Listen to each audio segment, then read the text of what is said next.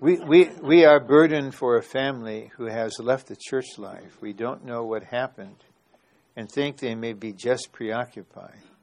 Besides praying, how can we take care of this family?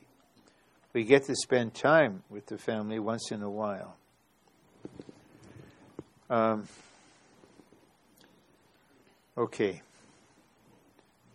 Spending time with them once in a while is really good. Praying for them is necessary. I would just wonder if, if it's possible, depending on your relationship with the brother, just to ask, what what is what's keeping you away? I just want to understand what's keeping you away. Do you feel you can share with me that? And uh, we don't know what they would say if they would open up. And it's really not a preoccupation, it's something that happened, then the Lord might give you a way to recover them. But preoccupation is uh, a major factor.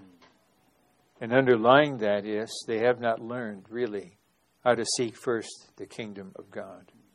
Because we all have, I fully know what human responsibilities are, are at every age level. I'm responsible to God. And, and for so many things. But I've also learned I'm seeking the kingdom first.